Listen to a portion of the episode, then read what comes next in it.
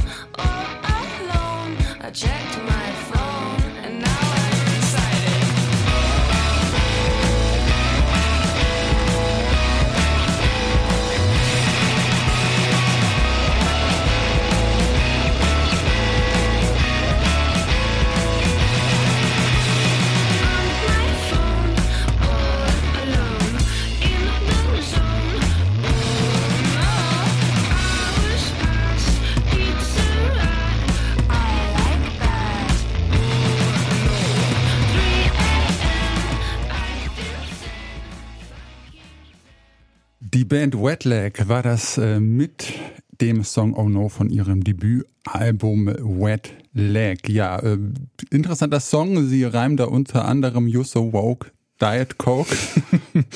Was uns die Künstlerin damit sagen wollen, nicht hundertprozentig klar. Ähm, Ja, wenn man sie selber äh, fragt, sie selber haben auch ein bisschen erklärt, worum es in ihren Songs geht. Und äh, zu diesem Song Oh No haben sie Folgendes gesagt. The words were all the same the whole way through, and when it came to recording it, we were like, oh, I suppose we better write some more words. So then it's just kind of like a stream of consciousness of like the internet. There's like this whole references to like doom scrolling at 3 a.m. and telling yourself that you're fine when you're not. ja, so ist das manchmal, ne?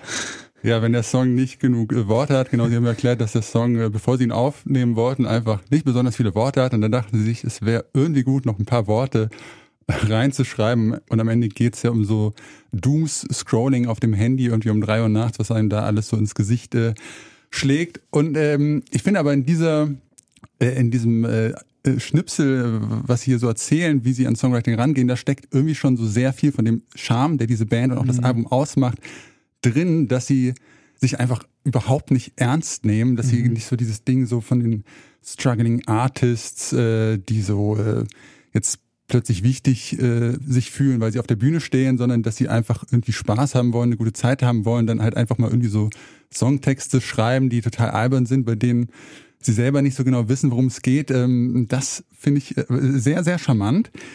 Und ähm, jetzt wollte ich noch wissen, Martin, du hast eine Wette am Laufen. Ich habe eine Wette am Laufen. Wenn ich dich fragen darf.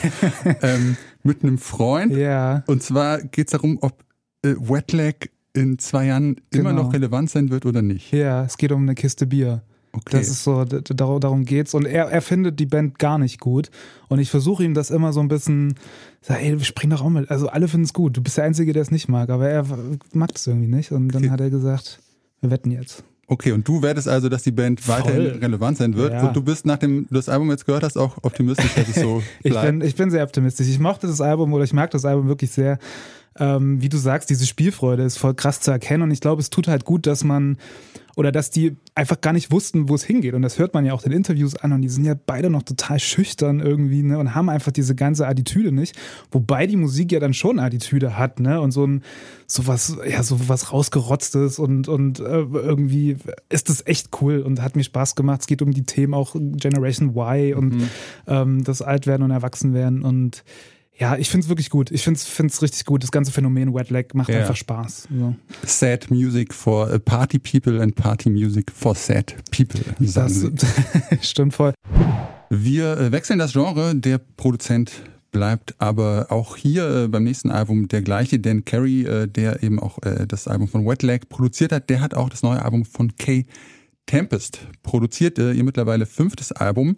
Und äh, ja, bevor wir das besprechen, müssen wir vielleicht äh, kurz noch was zu einer Kontroverse sagen, die es so vor ein paar Jahren ähm, zu äh, Kate Tempest gegeben hat und ja, die wir zumindest nicht äh, unerwähnt lassen wollten. Und zwar hat Tempest 2017 eine Petition der Gruppe Artists for Palestine unterschrieben, die ja äh, britische Künstlerinnen und Künstler dazu aufgefordert hat, nicht mehr in Israel zu spielen. Das Ganze, äh, diese Artists for Palestine, die stehen dieser BDS-Kampagne nahe, die ja so einen äh, kulturellen Boykott Israels äh, will und die auf alle Fälle auch so antisemitische Tendenzen hat. Und äh, um das nochmal einzuordnen, der Tempest äh, selber ist ja auch Person jüdischen Glaubens mhm. und hat ja dann auch gesagt, dass es jetzt nicht um irgendwie Antisemitismus oder Kritik an Israel geht, also zumindest nicht an, an dem Land und seiner äh, Geschichte, sondern an der israelischen Regierung und mhm. der Armee und wie die mit der, was die dem palästinensischen Volk antun. Mhm. Ja, ist krass kompliziertes Thema und ich glaube, ähm, wir machen es transparent, wir wissen auch nicht so richtig, wie man damit jetzt dann umgeht, ne? Und wir versuchen uns einfach auf die Musik zu beziehen, weil das ist ja das, was wir in Keine Angst vor Hits auch äh, können und machen wollen. Und genau. Äh, deswegen besprechen wir das Album jetzt trotzdem. Genau, wir wollten es nur erwähnt haben, damit das äh, jeder und jede vielleicht auch nochmal selber für sich irgendwie an sich anschauen kann und einordnen kann. Aber genau, uns geht es um die Musik äh, von Kate Tempest und äh, ich habe Kate Tempest vor bestimmt zehn Jahren oder so das erste Mal auf dem Apple Tree Garden Festival mhm. live gesehen und das war wirklich so einer der Momente in meinem Leben, ich war selten so äh, krass beeindruckt, mhm. äh, als ich äh, jemanden so das erste Mal live Musik machen gehört habe. Es hat mich wirklich unfassbar geflasht und ich bin seitdem wirklich sehr äh, großer Fan. Äh, finde Kate Tempest ist wirklich eine unfassbar interessante Künstlerpersönlichkeit, hat ja auch äh, nicht nur Musik gemacht, auch äh, Lyrik, Romane, Theaterstücke. Und heute kommt, wie gesagt, das fünfte Album The Line is a Curve. Wir hören Priority Boredom.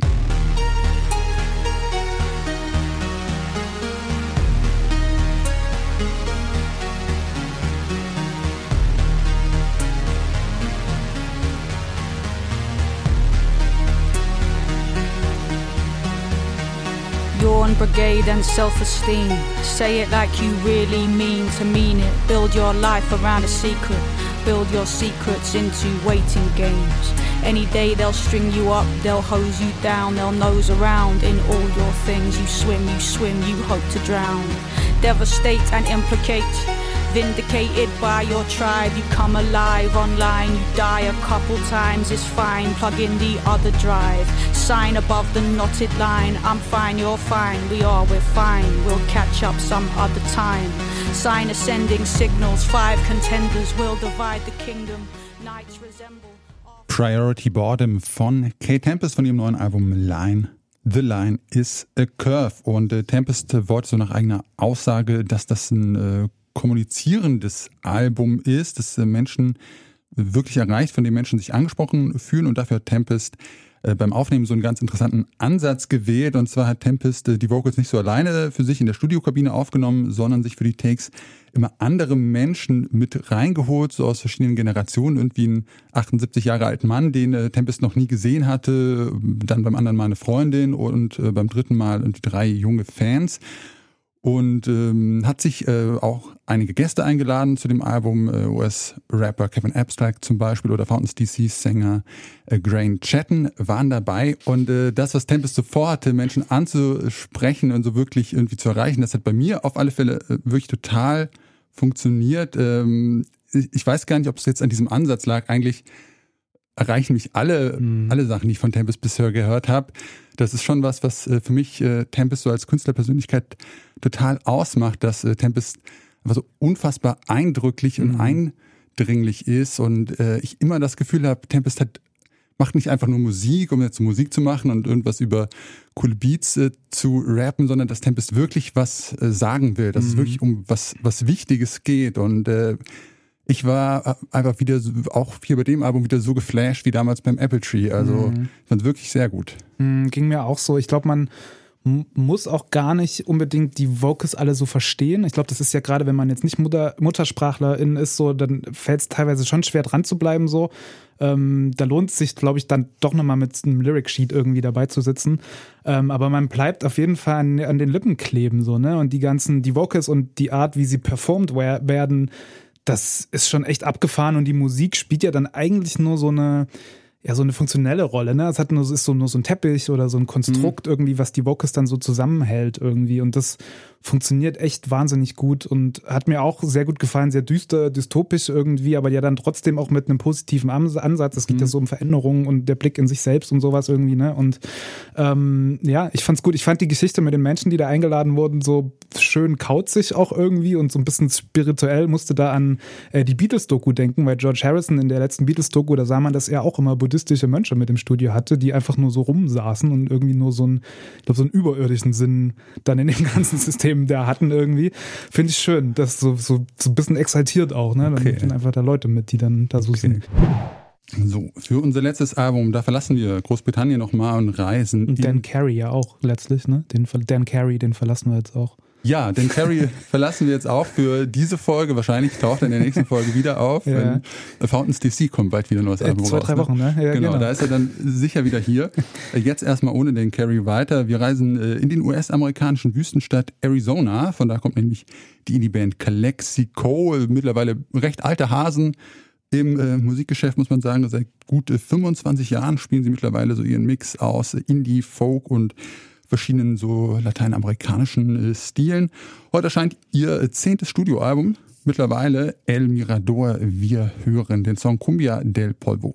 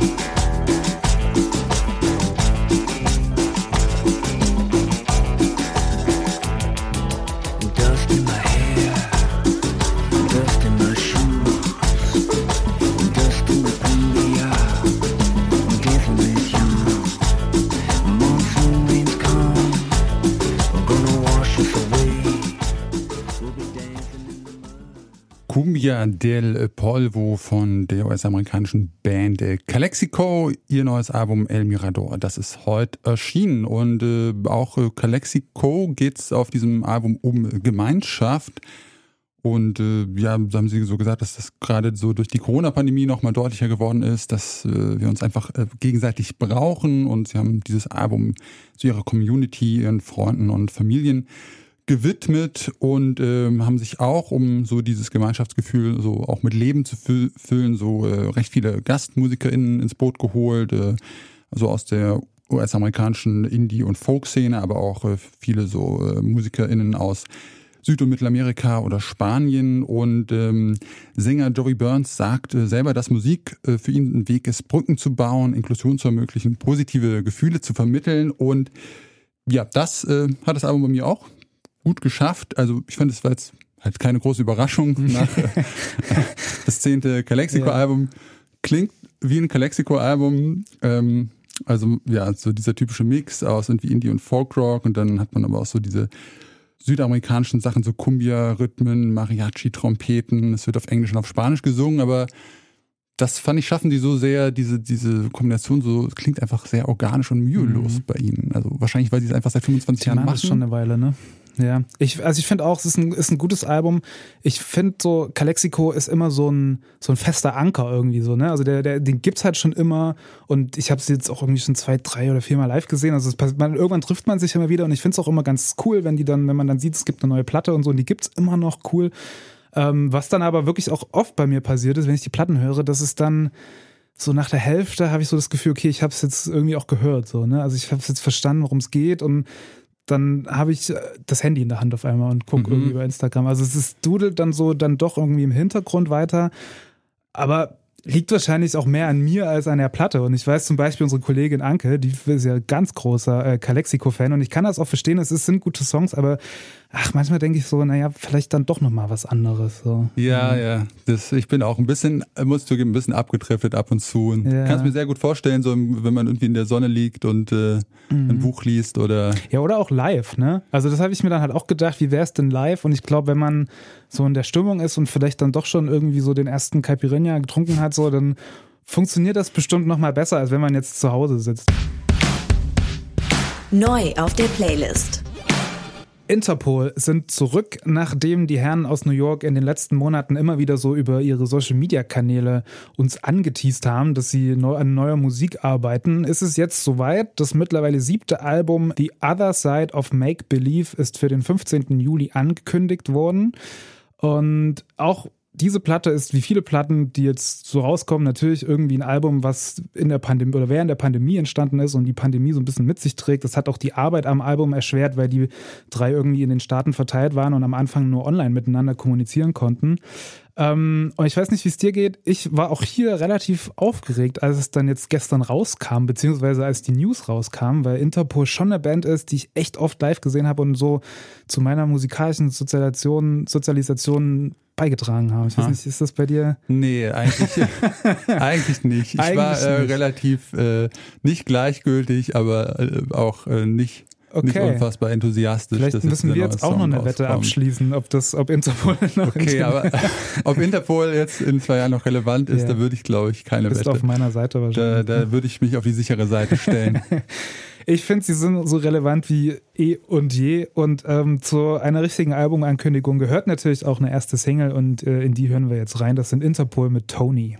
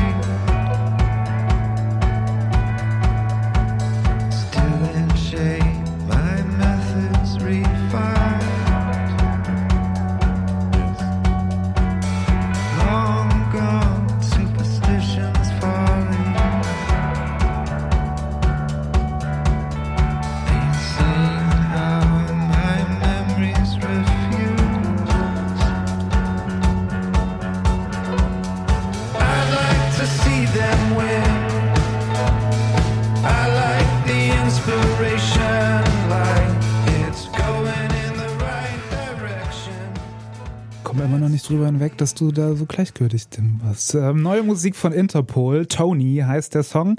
Hat aber auch bei mir ein, zwei Anläufe gebraucht. Ähm, ist jetzt vielleicht auch nicht unbedingt so der klassische Interpol-Hit, so ist kein Slowhands oder Evil.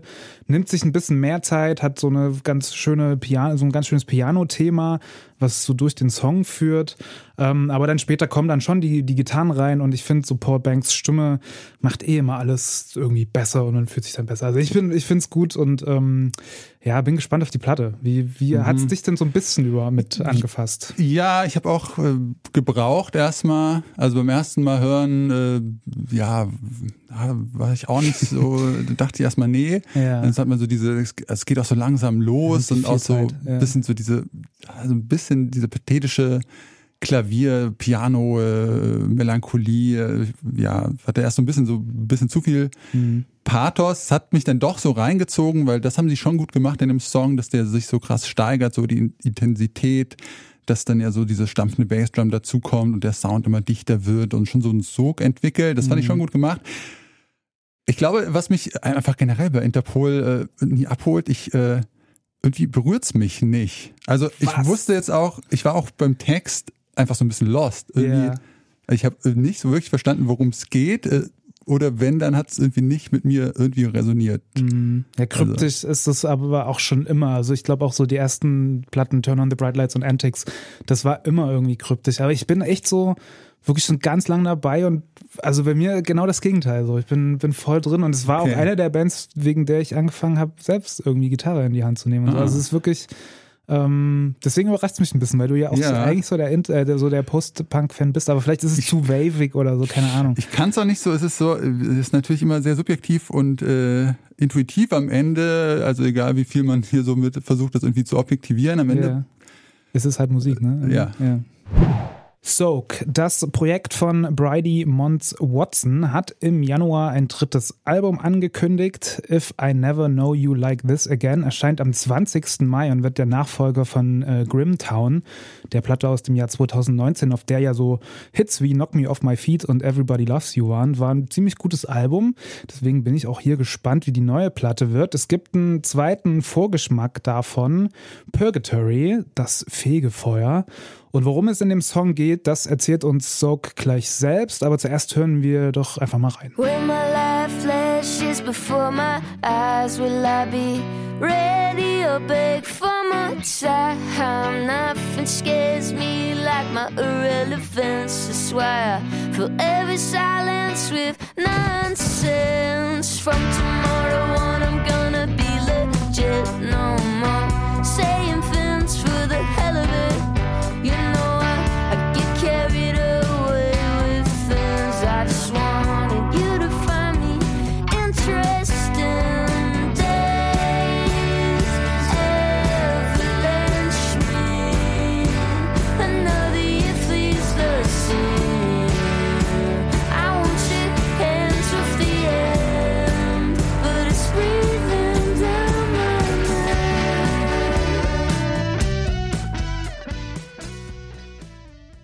Purgatory von Soak. Ein cooler Song, lässiger Indie-Gitarrenrock, äh, erinnert so ein bisschen an Courtney Barnett, hatte ich so das Gefühl.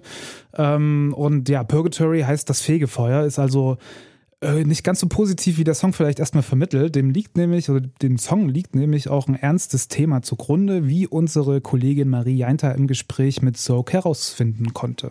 Purgatory was very much about just I was feeling really lost as a person and kind of confused about the future and just very unsure of pretty much everything. And the song was a way of kind of asking all those questions and figuring things out and kind of it was nearly like I was magnifying me as a person as if, you know, all my facts and figures were on a sheet. And I was like, okay, here's what I like, here's what I don't like, here's what I'd like to change, kind of. Der Song entstand also in so einer Phase, in der Soak alles irgendwie in Frage gestellt hat, sowohl sich selbst, aber auch so die Zukunft und das Jetzt. Und geholfen hat Soak eben für diesen Song mal alle Fakten auf den Tisch zu legen und zu schauen, was man noch mag, was man nicht mag und die Dinge irgendwie so ein bisschen neu anzuordnen. Ähm, in dem Video zu dem Song sieht man das auch, zumindest habe ich das so verstanden, dass Soak da von sich selbst irgendwie entführt wird und dann aber ausbricht und am Ende dann auch wieder zu sich selbst findet und sich verbündet mit sich selbst. Ist irgendwie ganz nett gemacht und ähm, ja, trotz dieses Themas hat der Song was Versöhnliches und trotz dieser Melancholie. Ne? Also man hat so den, das Gefühl, jetzt geht's hier, jetzt wird es ja Aufbruch. Zumindest war es bei mir so. Das ist, das ist so selber in dem ja, zumindest haben sie dieselben Klamotten an, so, ne? Und äh, okay, das habe ich gar das habe ich nee? nicht, weil am Ende ah. wird ja diese, diese Maske gelöst, aber yeah. das ist ja irgendwie so ein ganz komisches, ja, aber trotzdem noch so ein maskenartiges Gesicht hinter der Maske. Genau, er hat noch was über dem Gesicht drüber, so, ne? Aber ich glaube, sie haben die gleichen Klamotten an. Und okay zumindest hatte ich so das Gefühl, dass Sok da in so einem Käfig von sich selbst gefangen ist. Okay, das ist schon eine sehr, klingt sehr nach einer sehr klugen Interpretation. Danke. Ich habe ich hab nicht so viel darin gesehen in dem Video, aber äh, ansonsten fand ich den Song tot, wirklich total super. Äh, fand es auch krass, in dem jungen Alter schon so eine Reflexion irgendwie ja, über ja. den Tod und das Fegefeuer und was dann wieder vom Leben übrig bleibt. Also ich bin ein bisschen älter und mache mir da nicht so viele Gedanken drüber. Und äh, okay. dann äh, fand ich aber wirklich äh, total bemerkenswert, dass es so ein total ehrlicher, offener, selbstreflektierter Song ist. Und das äh, hat mich schon wirklich beeindruckt. Also dass äh, so Textzeilen sind Nothing scares me like my irrelevance. Uh, that's why I fill every silence with nonsense. Also so ja auch sehr die eigenen Schwächen so total offenlegen. Mhm. Und äh, genau, das ist was, wo, wo ich dann schon wieder sehr viel äh, mehr mich auch wiederfinden kann, als jetzt äh, über das Ende des Lebens nachzudenken. Ja. Äh, ja, super, obwohl er so einfach ist, ja. super interessanter, toller Song. Funktioniert voll gut. Ähm, das Album kommt, wie gesagt, am 20.05. und das ganze Interview mit Soak, was Marie geführt hat, das kann man so gegen Mitte, Ende Mai als Keine Angst vor Hits Bonusfolge hören. Zum Schluss haben wir noch etwas Dream Pop für euch. Der kommt von dem Projekt Sun's Signature. Das ist das Projekt von El Elizabeth Fraser, schottische Musikerin und natürlich äh, Teil der oder war Teil der Band Cocktail Twins. Und äh, zusammen mit ihrem Partner hier, Damon Reese, den wiederum kennt man eventuell als Drummer von Spiritualized oder Echo and the Bunnyman. Bei Massive Attack saß er auch an, am Schlagzeug eine Weile. Und die haben eben das Projekt zusammen gegründet. Und wenn man sich so diese ganzen Referenzen anschaut, dann ist klar, dass da so die Dream Pop, die britische Dream Pop Wucht aufeinander trifft. Ähm, die beiden haben eine EP angekündigt, da sind fünf Songs drauf, die teilweise schon nach dem Ende der Cocktail Twins entstanden sind, also vor mehr als 25, 20 Jahren, glaube ich, 25 Jahren, 20 Jahren, irgendwie sowas in die Richtung. Ähm, und hier, auch, hier und da auch schon mal live aufgeführt worden und ähm, ich wiederhole mich in dieser Folge sehr. Ich bin auch hier sehr aufgeregt, weil ich die beiden wirklich mag und auch Cocteau Twins äh, wirklich ganz, ganz groß fand. Es gibt einen äh, ersten Song von dieser EP, den hören wir jetzt. Das ist äh, Golden Air.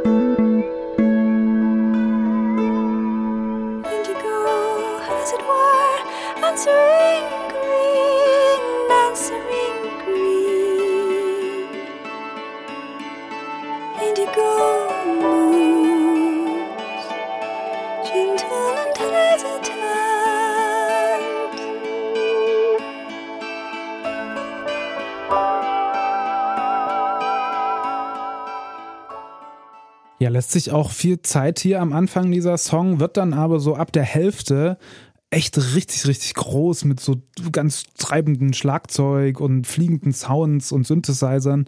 Ähm, das neue Projekt von Elizabeth Fraser und Damon Reese, äh, Sun's Signature. Wir haben gehört den Song Golden Air.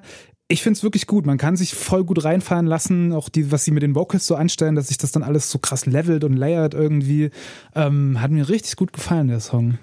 Ich äh, fand ihn auch sehr interessant. Ich war ein bisschen gerade so bei der Genre-Einordnung, äh, bin ich so ein bisschen gestolpert. Also irgendwie, also man kann sich jetzt natürlich viel über Genres streiten, aber so Dream Pop war es für mich jetzt okay, nicht was, so richtig. Ja. Zwar wie das Dream hat schon reingepasst, ja. aber ich fand ja bei dem Song, dass der so total weg ist von so herkömmlichen irgendwie so Pop-Song-Strukturen, so Strophe, ja. Refrain und einfach so, ich weiß auch nicht genau, wie ich es einordnen würde, war irgendwie für mich eher so ein Ambience Progressive Ja. Experimentalpop oder sowas, weil es einfach so Ja.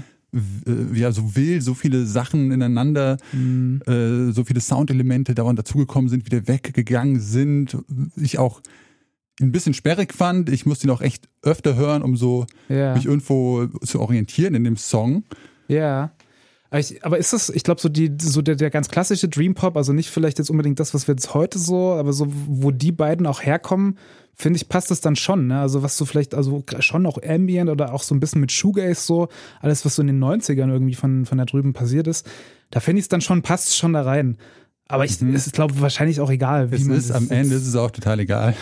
Und äh, ich meine, du bist, glaube ich, so mehr der, der Dream Pop-Enthusiast, Ja. aber deswegen traue ich deinem Urteil da. Äh, abgesehen von dieser relativ unwichtigen Genre-Einordnung fand ich ihn auch wirklich sehr interessant. Äh, auch ja, weil ich gesagt habe, dass es unfassbar viel zu entdecken Mhm. gibt und der Song aber trotzdem nicht anstrengend ist, man sich so reinlegen kann in diese Ambi verträumten Ambience-Klänge Ja. und da so ein bisschen mitschweben kann, aber trotzdem super viel, super viel passiert und man super viel entdecken kann. Ich, es ist unglaublich spannend und ich finde es auch krass, dass das jetzt Songs sind, die teilweise ja wirklich schon 20 Jahre rumlagen und sowas, ne? Und die ja offensichtlich noch diesen Enthusiasmus oder dieses, diesen, diesen Vibe der Cocteau Twins mit in sich tragen, weil sie ja kurz danach irgendwie entstanden sind. Und das ist schon, für einen Nerd ist das schon geil, finde ich gut. Ähm, die EP erscheint am 18. Juni bei Partisan Records, übrigens auch ein tolles Label, weil ja auch Idols und von DZ und Laura Marling irgendwie alle zu Hause sind. Ähm, von daher kann man da nichts falsch machen.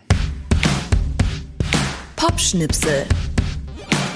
So, jetzt haben wir nochmal einen äh, harten, harten Kontrast von Dream Pop. Äh, Martin, wie stehst du eigentlich zu, zu Techno? Wann hast du das letzte Mal so richtig abgeraved? Das ist schon wirklich. Also ich hatte, glaube ich, als Teenager, wo ich noch nicht ganz wusste, in welche Subkultur ich mich jetzt gerne einordnen wollte oder m- möchte, hatte ich mal ein ganz kurzes Wochenende, so wo ich dachte, Techno ist es. Aber es hat echt nicht lang. So, das ist ein Wochenende. Ja, länger war es, glaube ich, nicht. das ist eine sehr kurze äh, subkulturelle Phase. ja, da war dann klar, nee, das, das ist es, also das ist es tatsächlich nicht. Aber ja, wie ist bei dir? Ist, Also ich bin auch nicht äh, super enthusiastisch. Ich habe das Gefühl, man kommt irgendwie einfach nicht drum rum. Also zumindest Ja. so in meiner gut in Leip auch Leipzig Jugend auch so, ne? genau, das ist einfach so sehr, wenn man irgendwie Nachtleben mitnehmen Mhm. will, dann hat man eigentlich kaum eine Wahl. Also man kann klar auf Konzerte gehen, aber sonst ist Techno Mhm. hier irgendwie so oder elektronische Tanzmusik generell so sehr omnipräsent. Und äh, ja, abgesehen davon, ob wir da wie enthusiastisch wir jetzt dabei sind, muss man sagen, ist das einfach so ein super prägendes Phänomen äh, f- für unsere Zeit.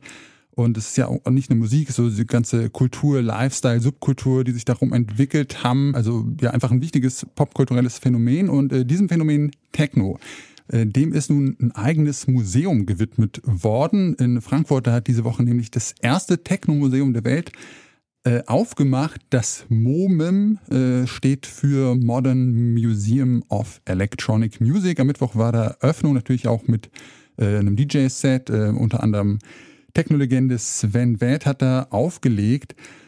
Und äh, ich finde, daran merkt man aber auch so ein bisschen, dass Techno auch einfach nicht mehr nicht mehr ganz ganz jung ist. Irgendwie ist es für mich auch so ein bisschen so ein Ja. Widerspruch, weil Techno so ja das Ding ist, so dem, dem Momentleben, so das hedonistische, ekstatische. Und Museum ist für mich irgendwie so halt genau das Gegenteil. Ja. Also äh, siehst du den, Ja. äh, fühlst du, hast du diesen Aber- Widerspruch auch? Äh, so? ein bisschen vielleicht schon, aber ich, sie haben ja auch gesagt, dass es jetzt nicht das klassische Museum sein soll, sondern ja eher so eine Begegnungsstätte irgendwie, ne? Und wo auch ganz viele Aspekte des elektronischen Lebensstils irgendwie verbunden werden sollen mit Apps und Mode und, und Clubkultur und allem möglichen. Von daher finde ich das schon cool. Und ich finde es generell auch cool. Ich meine, Frankfurt ist ja natürlich so, äh, Sound of Frankfurt irgendwie ne, in den 80er, 90ern krass im Techno verwurzelt einfach, vor Berlin wahrscheinlich sogar noch. Ähm, und dass man aber so Subkulturen oder Indie-Kulturen dann doch irgendwie so mitten in der Stadt auch irgendwie so ein Wahrzeichen setzt und sowas, das finde ich schon einen guten Move. Und das äh, würde ich mir mehr wünschen, dass man das irgendwie auch mit anderen Subkulturen irgendwie schafft, das so in den so in ein normales Leben so einzusortieren mit irgendwie so. Das finde ich eigentlich ganz interessant.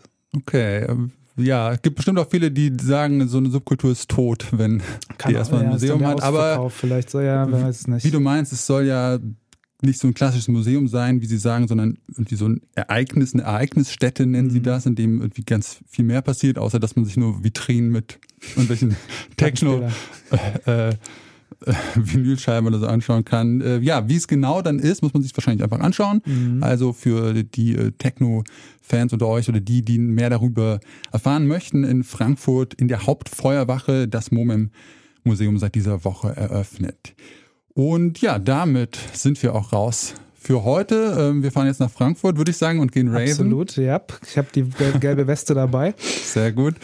Ähm, ja, schön, dass ihr dabei wart hier bei unserem Keine Angst vor Hits äh, Podcast. Wenn ihr mögt, könnt ihr den natürlich sehr gerne abonnieren. Einfach da, wo ihr Podcasts hört und auch gerne mal in die gleichnamige Playlist bei Spotify reinschauen, reinhören. Natürlich auch gerne Keine Angst vor Hits.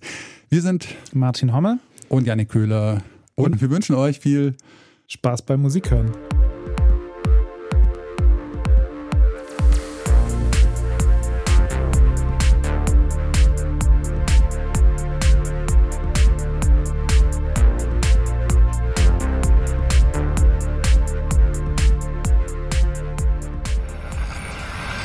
Keine Angst vor Hits. Neue Musik bei Detektor FM.